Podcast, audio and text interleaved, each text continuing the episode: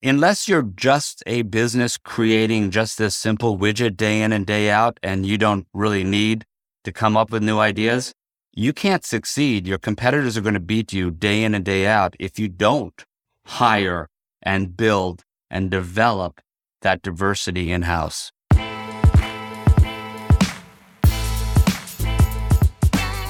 Welcome to the State of Sales Enablement podcast with your host, Felix Krueger.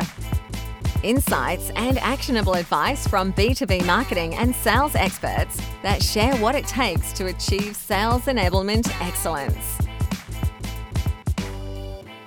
The global sales enablement community has positioned itself as one of the most welcoming, helpful, and connected professional communities out there. Our guest in this week's episode has been one of the most visible community members actively driving this collaborative culture. We'll talk about his experience in attempting to elevate the sales enablement profession, his top tips for enablers who want to contribute, and the role enablement plays in diversity, equity, inclusion, and belonging. Please welcome the founder of Trust Enablement, John Moore. John, welcome to the State of Sales Enablement. Hey, Felix, it's great to be here today. I'm so excited and a little bit, to be honest with you, pumped up. You have created such an amazing show and program around enablement that it's truly an honor to be here. Awesome. Thank you so much, John. You've hosted me a few times already on your several content formats. So I feel like I'm just starting to return the favor. But I'm really keen to have that conversation with you because you you've been a household name in the global sales enablement community for quite a while and omnipresent on LinkedIn and all kinds of other channels. But just to kick off, for the few people that might not be familiar with John Moore, who is John Moore and what's been your background and What's been your career journey so far? I came out of school with the idea of being an electrical engineer. So I studied electrical engineering out of school. I've always been fascinated by how systems work and get put together. And I started that fascination on the hardware side, and then I quickly moved into the software side. And I actually took the first half of my career rose to the rank of CTO, Chief Technology Officer on that side. But I realized through that journey how much more interesting people were over software and hardware.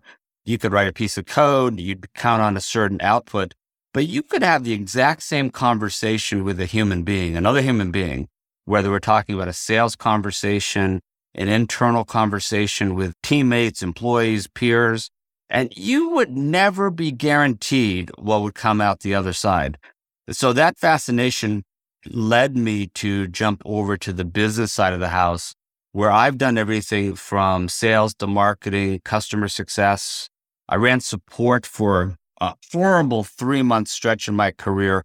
It was a great deal of fun, but you should never put me in front of a support organization. I'm like, yeah, our product sucks. We did a terrible job. How can I help you? So I wouldn't always say the right things. I'm joking a little bit, Felix, but so really switch to the other side of the house because people have fascinated me for so long. The other piece of my career journey, which I think is interesting, has certainly shaped how I view the world, is I've spent most of my career involved with software that focuses on and helping teams better communicate and collaborate. Early in my career, I worked on a little product called Lotus Notes way back in the day when it was still a young product. And really, it focused on helping enterprise organizations through small and mid sized businesses bring all of their knowledge, all of their information together, and simply better collaborate and operate as a business.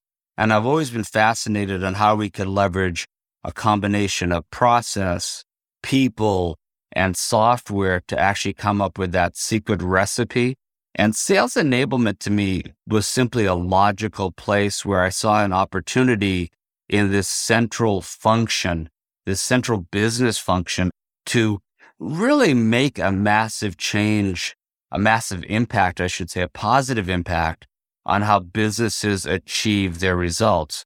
And doing so in a way that if it's done well, you're playing a very strategic part of all business decisions and really involved up and down the leadership chain all the way across horizontally and vertically, and, and just such a fun opportunity to do something really neat. So that's why ultimately I ended up in sales enablement.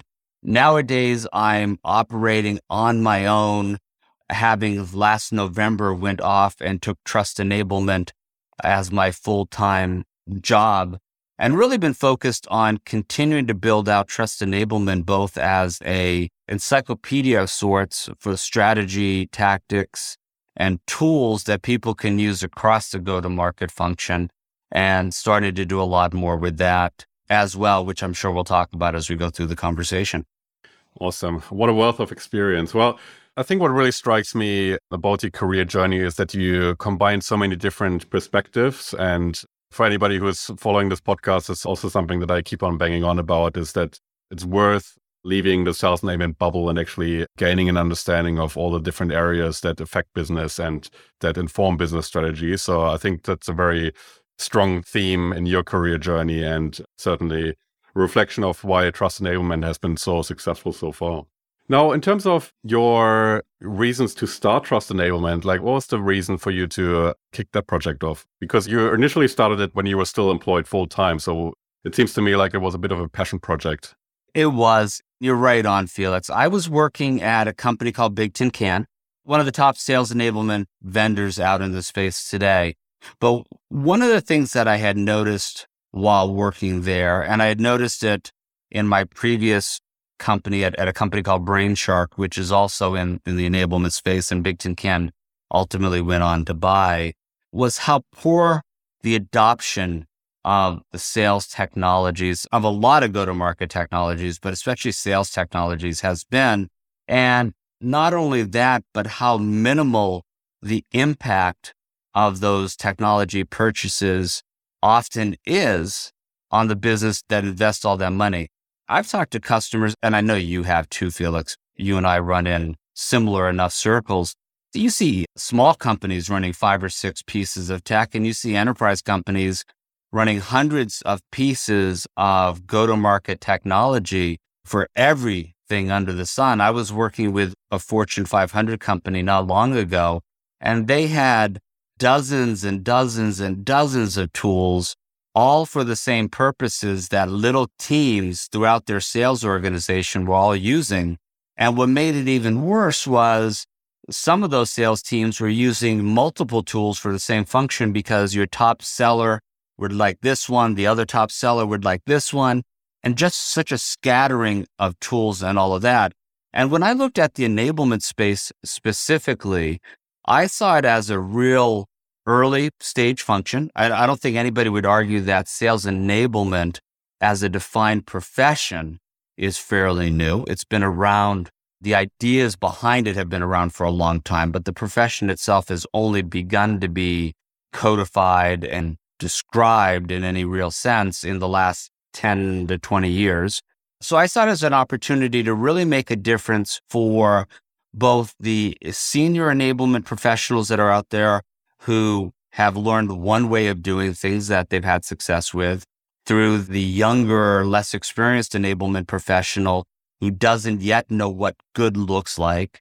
And I also saw it as an opportunity to really blow up some of the myths that exist around the technology out there today.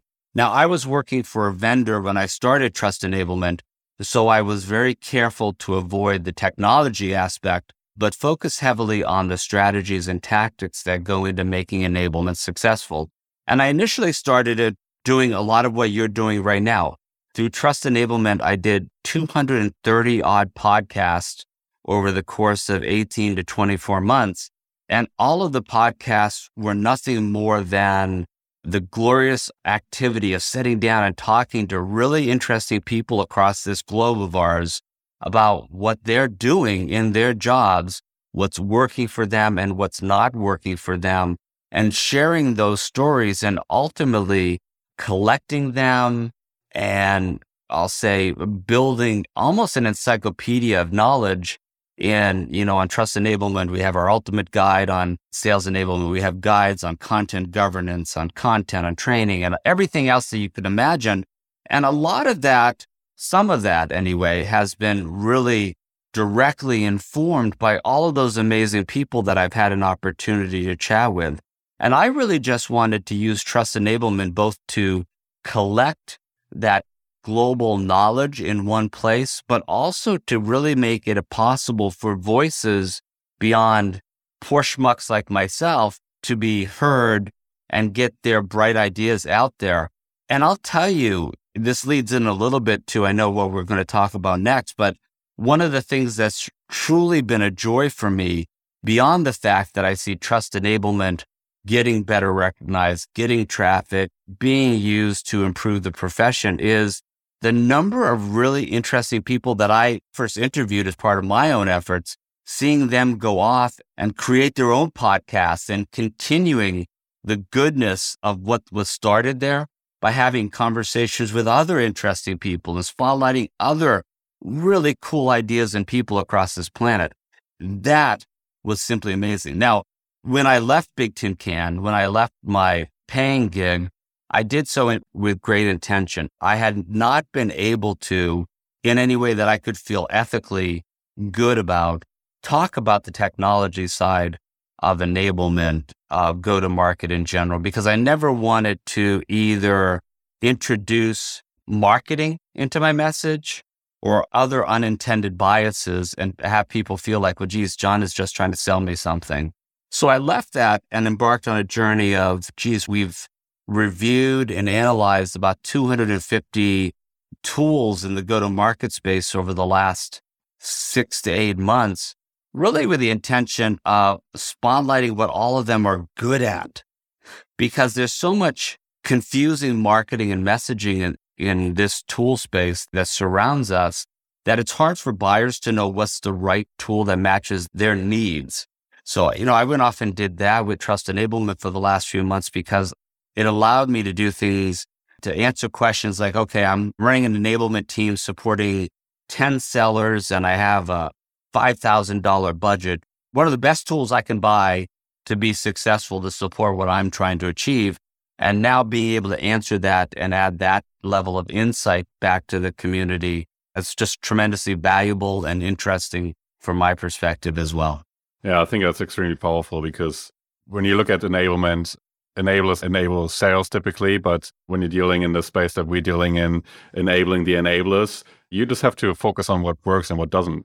If we talk about trust in the community and the rising tide and everybody helping each other out, there's no place for people trying to enable enablers that aren't fully results focused. And I think the work that you're doing around the technology side of things, that's a massive gap in market because there's so much confusing messaging out there. So I don't blame any enablers that feel overwhelmed when they are trying to build their tech stack.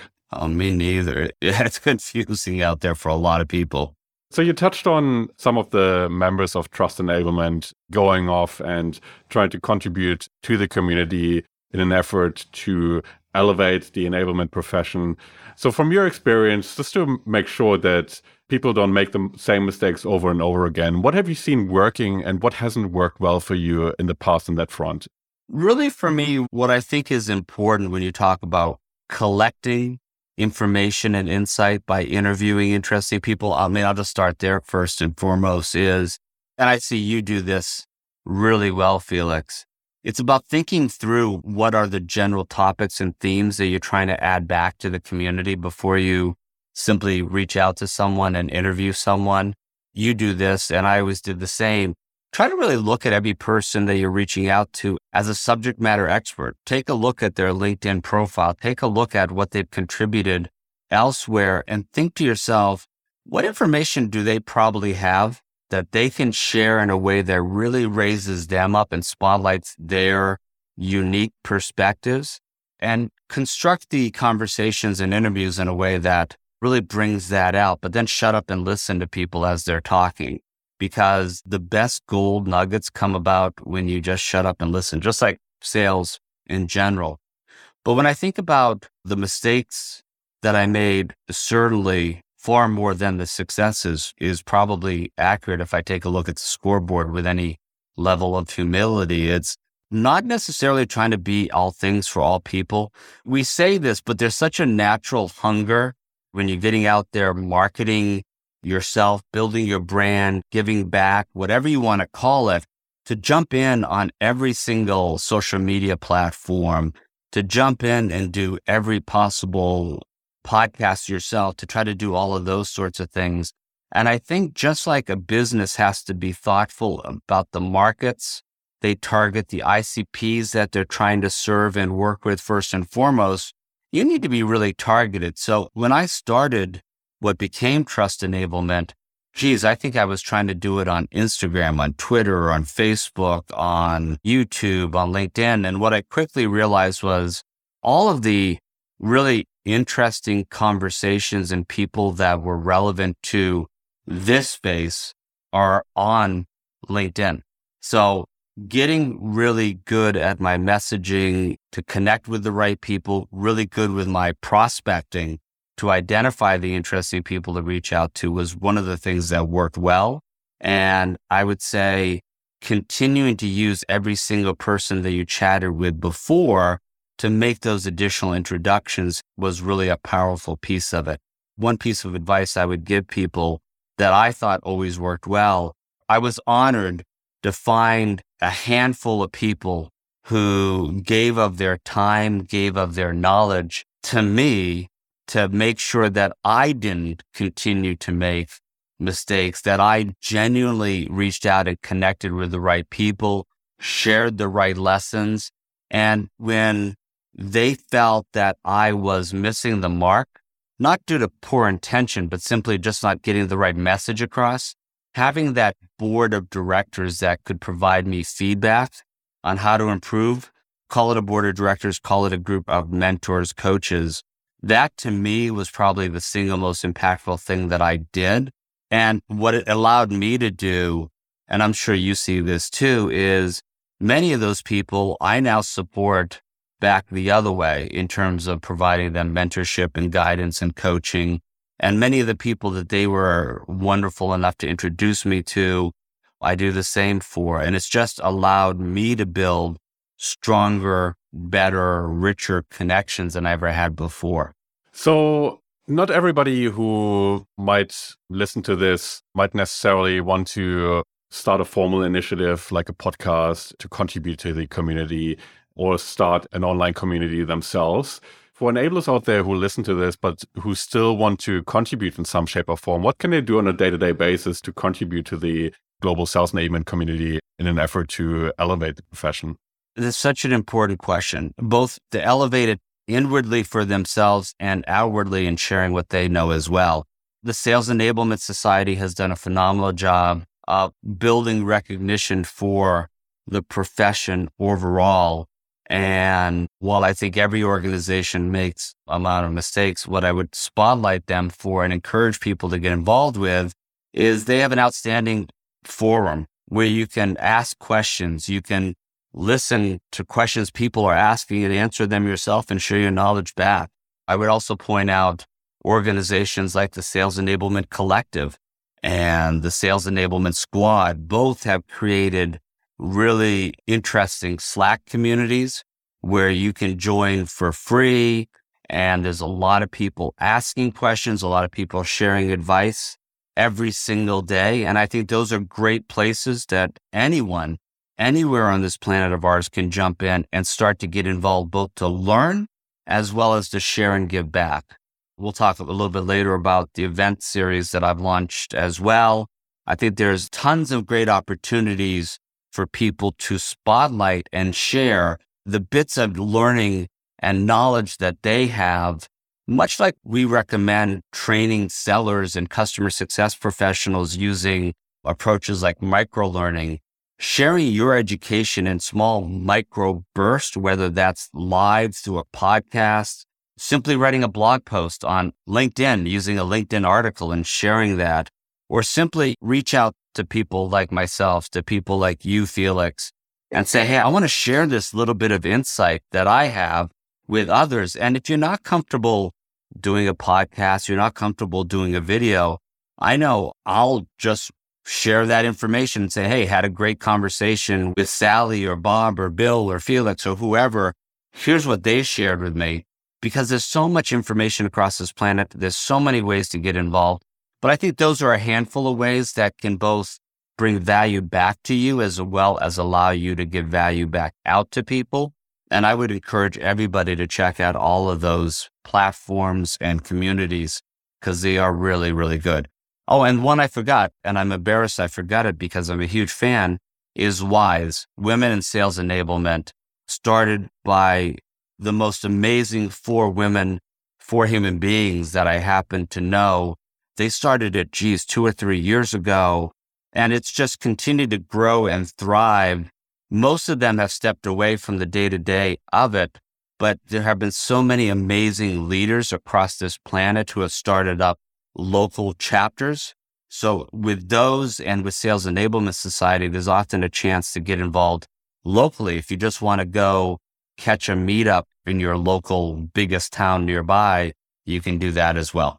So I wanted to change pace a little and talk about DEIB, which for those people not familiar with the acronym stands for diversity, equity, inclusion, and belonging. You're a big advocate for that topic because you're also very inclusive in your approach. So much so that you, at some stage, even changed your name on LinkedIn to the collaborator, which was truly a reflection of the way you operate. Which role can enablement play in avoiding that DEIB is really being perceived as a token PR exercise? Because it's a cynical point of view, obviously, but there are opinions out there that a lot of those, especially publicly announced programs, are really all about PR and they might have good intentions, but there's still sort of that element of virtue signaling and really having it as a perception play.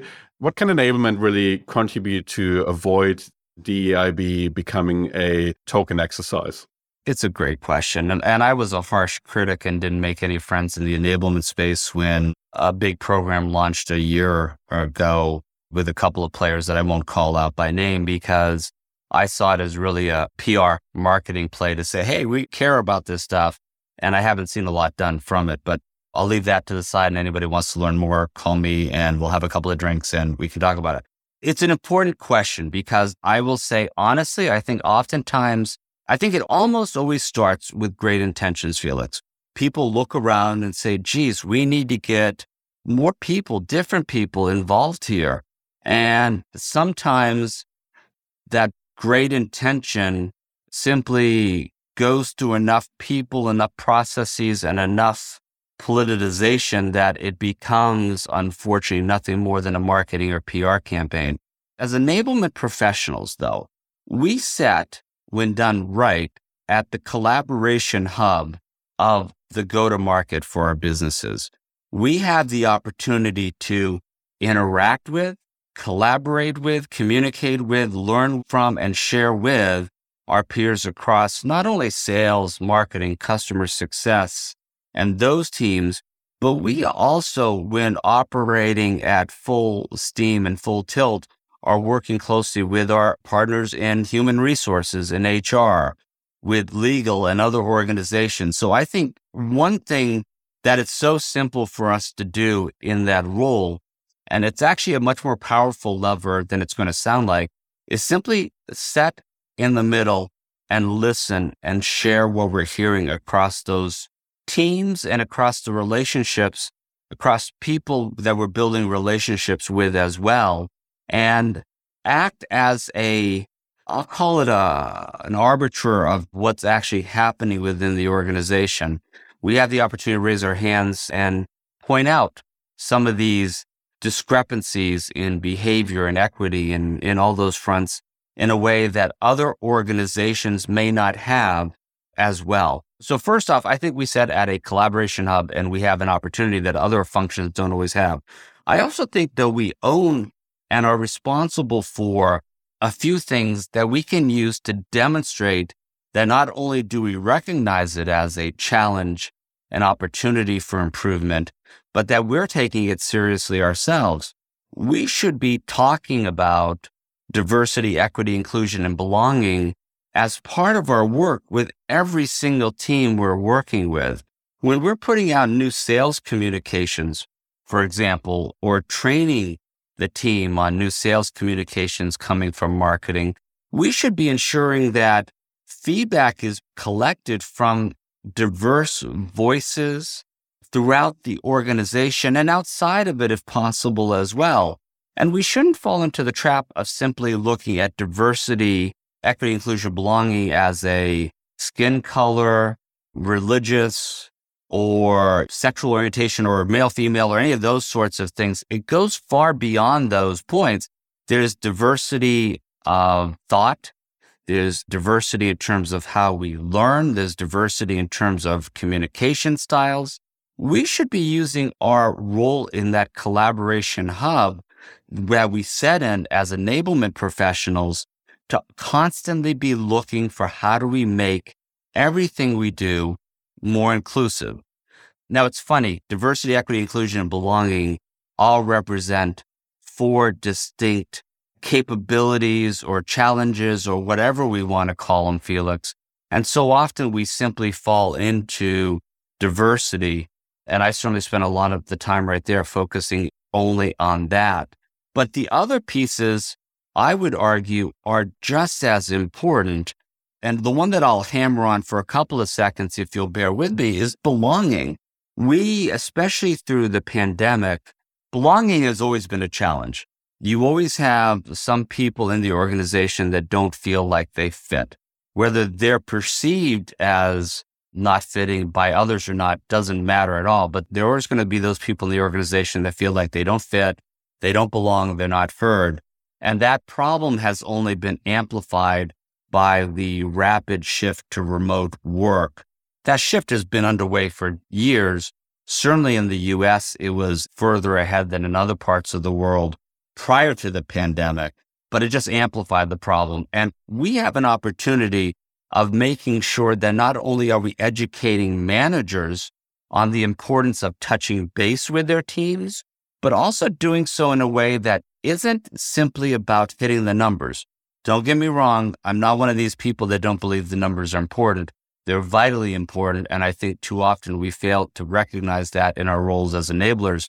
But we also need to make sure that our teammates, our peers, our leadership, and the people that we support and work with see that the balance of the human side and the business side of our individuals that work in our business that we serve as customers, that we partner with, that we look at both sides with everything we do. Belonging is one of those areas that so often is completely ignored. And I'll tell you, belonging plays into, and I wish I had done a better job of grabbing the statistic ahead of time, but there's a statistic that talks about the fact that I think it's nearly 50% of people are looking for work at any point. You look at, your go to market team, your sellers, your customer success, your marketers, half of them, maybe a third to half of them are looking for work. And one of the main drivers for them looking to work, certainly it's compensation matters, but it's also about the level of, and I'll translate how it's usually asked, but it usually has to do with the level of inclusion and belonging that people feel with the rest of the company and the business. And I'll go back to the pandemic for two seconds. What we've seen in a lot of the research that's come out from people much smarter than myself is that many of the people hired purely remotely during the pandemic never met people, their teammates face to face, didn't build up the same level of belonging, of loyalty to the business that you might have had if you'd been onboarded and joined the company when you actually had a chance to sit down and have a cup of coffee face to face with people in the morning.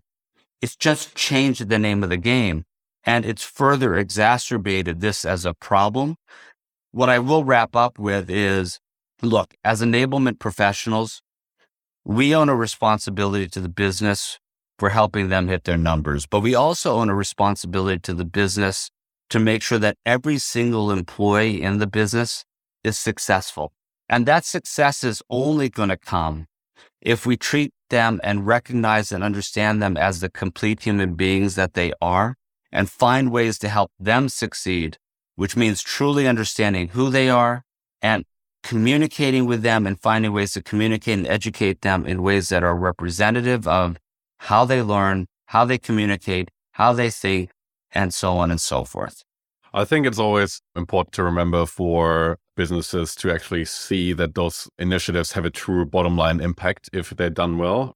The impact or the benefit to the business doesn't stop where you have some people thinking highly of you because of some press release the impact is actually achieved when you do those things successfully by increasing retention rate, by increasing motivation of employees, by them becoming more productive, by you making smarter strategic decisions because you have more voices at the table contributing their opinions and their diverse opinions. So I think that is important to remember that it is a business decision to do these things and not doing these things is a counterproductive way of acting. And from my point of view, it cannot only be a PR exercise. Yeah. And I just want to point out briefly two key areas that I think enablers should keep in mind when they consider both the activities that they perform and how they communicate this to their leadership team and peers. There's lots of research out there, and you could go find the latest and greatest numbers. But SDRs, those inside sellers, SDRs, BDRs, on average, and these are US numbers, so I apologize, but I, I know globally they're not far off. SDRs, BDRs typically stay about 18 months in their role. Outside sellers, AEs often spend about 23 to 24 months. The average time to train a new AE, though, can be eight to 10 months, and an SDR is usually about half of that. So if you do a little bit of quick math, you can see how little time you actually have where they're ramped up, productive, and delivering. Now, they're only going to be ramped up, productive, and delivering if you've maximized their time to productivity, if you've armed them to stay positive, upbeat, armed with great information and successful throughout their time.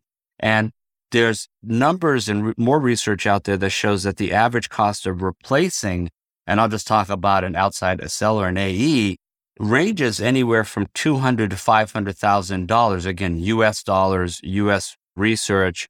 So there's a huge cost, both in terms of the searching for the new hire, interviewing them, but also the lost opportunity cost when the employee is less productive before they turn over, when you have to re-ramp up the new person, all of that. It's really compelling. The other bit of research that I want people to consider is there's a great book called The Medici Effect, which talks about the importance of diversity of thought and input on projects and business success. One of the things that I'll point out is if you run a business that all it does is create widgets. So it's okay for you to do the same job day in and day out, very little change. You don't actually have an argument for, there's not a ROI argument, not a strong one for diversity of thought and background and experience. But most businesses today only succeed as a result of innovation. There's a lot of research out there that shows just how impactful diversity of thought, whether it's neurodiversity, diversity of background, whether it's the level of economic opportunities you grew up with, your other background factors, that diversity across the board has a major impact on the bottom line of businesses that are driven through innovation. So unless you're just a business creating just this simple widget day in and day out, and you don't really need to come up with new ideas, you can't succeed. Your competitors are going to beat you day in and day out if you don't hire and build and develop that diversity in house. John, we're running out of time, but before we part ways, I want to take a minute to talk about the upcoming conference. You teased it earlier. So, for anybody listening, keen to learn more about it and to understand how to get involved, what is this conference all about and where can they sign up to participate? I'm going to give you the link, Felix, to include with the podcast first off. On trustenablement.com, there's a big events link, so you can go there and find out more information. The reason I formed it and the purpose of it is it's meant to be a truly accessible, $50 per ticket, interactive, a lot of roundtable and workshops, diverse and inclusive by having a lot of faces and voices and people you just don't see at the other conferences, and really meant to be a place to bring together the entire global community across, you know, regardless of where you live. We're going to be running it across three time zones, across three days. So we'll be covering Africa and Europe, APAC, and the Americas across three days with a really unique blend of learning, interaction, and just different working sessions that allow people to feel like they met a lot of new people that they can count on to reach out to and work with after the event, and that they've learned a lot in a way that's very unique from every, anything else that's out there today. Awesome. That sounds good to me. I think this is one of the highest value conferences out there if you consider the price point and all the things that are included. Really looking forward to that one. I'll be leading one of those workshops at the event as well. So, really looking forward to and appreciate you involving me, John. And apart from the conference, where can people find you online and where can people connect with you if they are uh, keen to continue the conversation around how to elevate the profession globally? First off, if you go to trustenablement.com, you can find me there, connect with me there. But I'd also say go to LinkedIn and simply go to linkedin.com slash the T-H-E dash collaborator, C-O-L-L-A-B-O-R-A-T-O-R. That's my LinkedIn URL. I'd love to chat with you anytime, every time. This stuff is exciting for me, and together we can make the world so much better. So reach out. Let's find ways to collaborate and work together. Thank you so much, John. Next time on the State of Sales Enablement. In that sense, both of the movements, the sustainability and the enablement movement, try to change the system for the better so that it's more efficient and that we are not wasting things and that we are having better results and outcomes.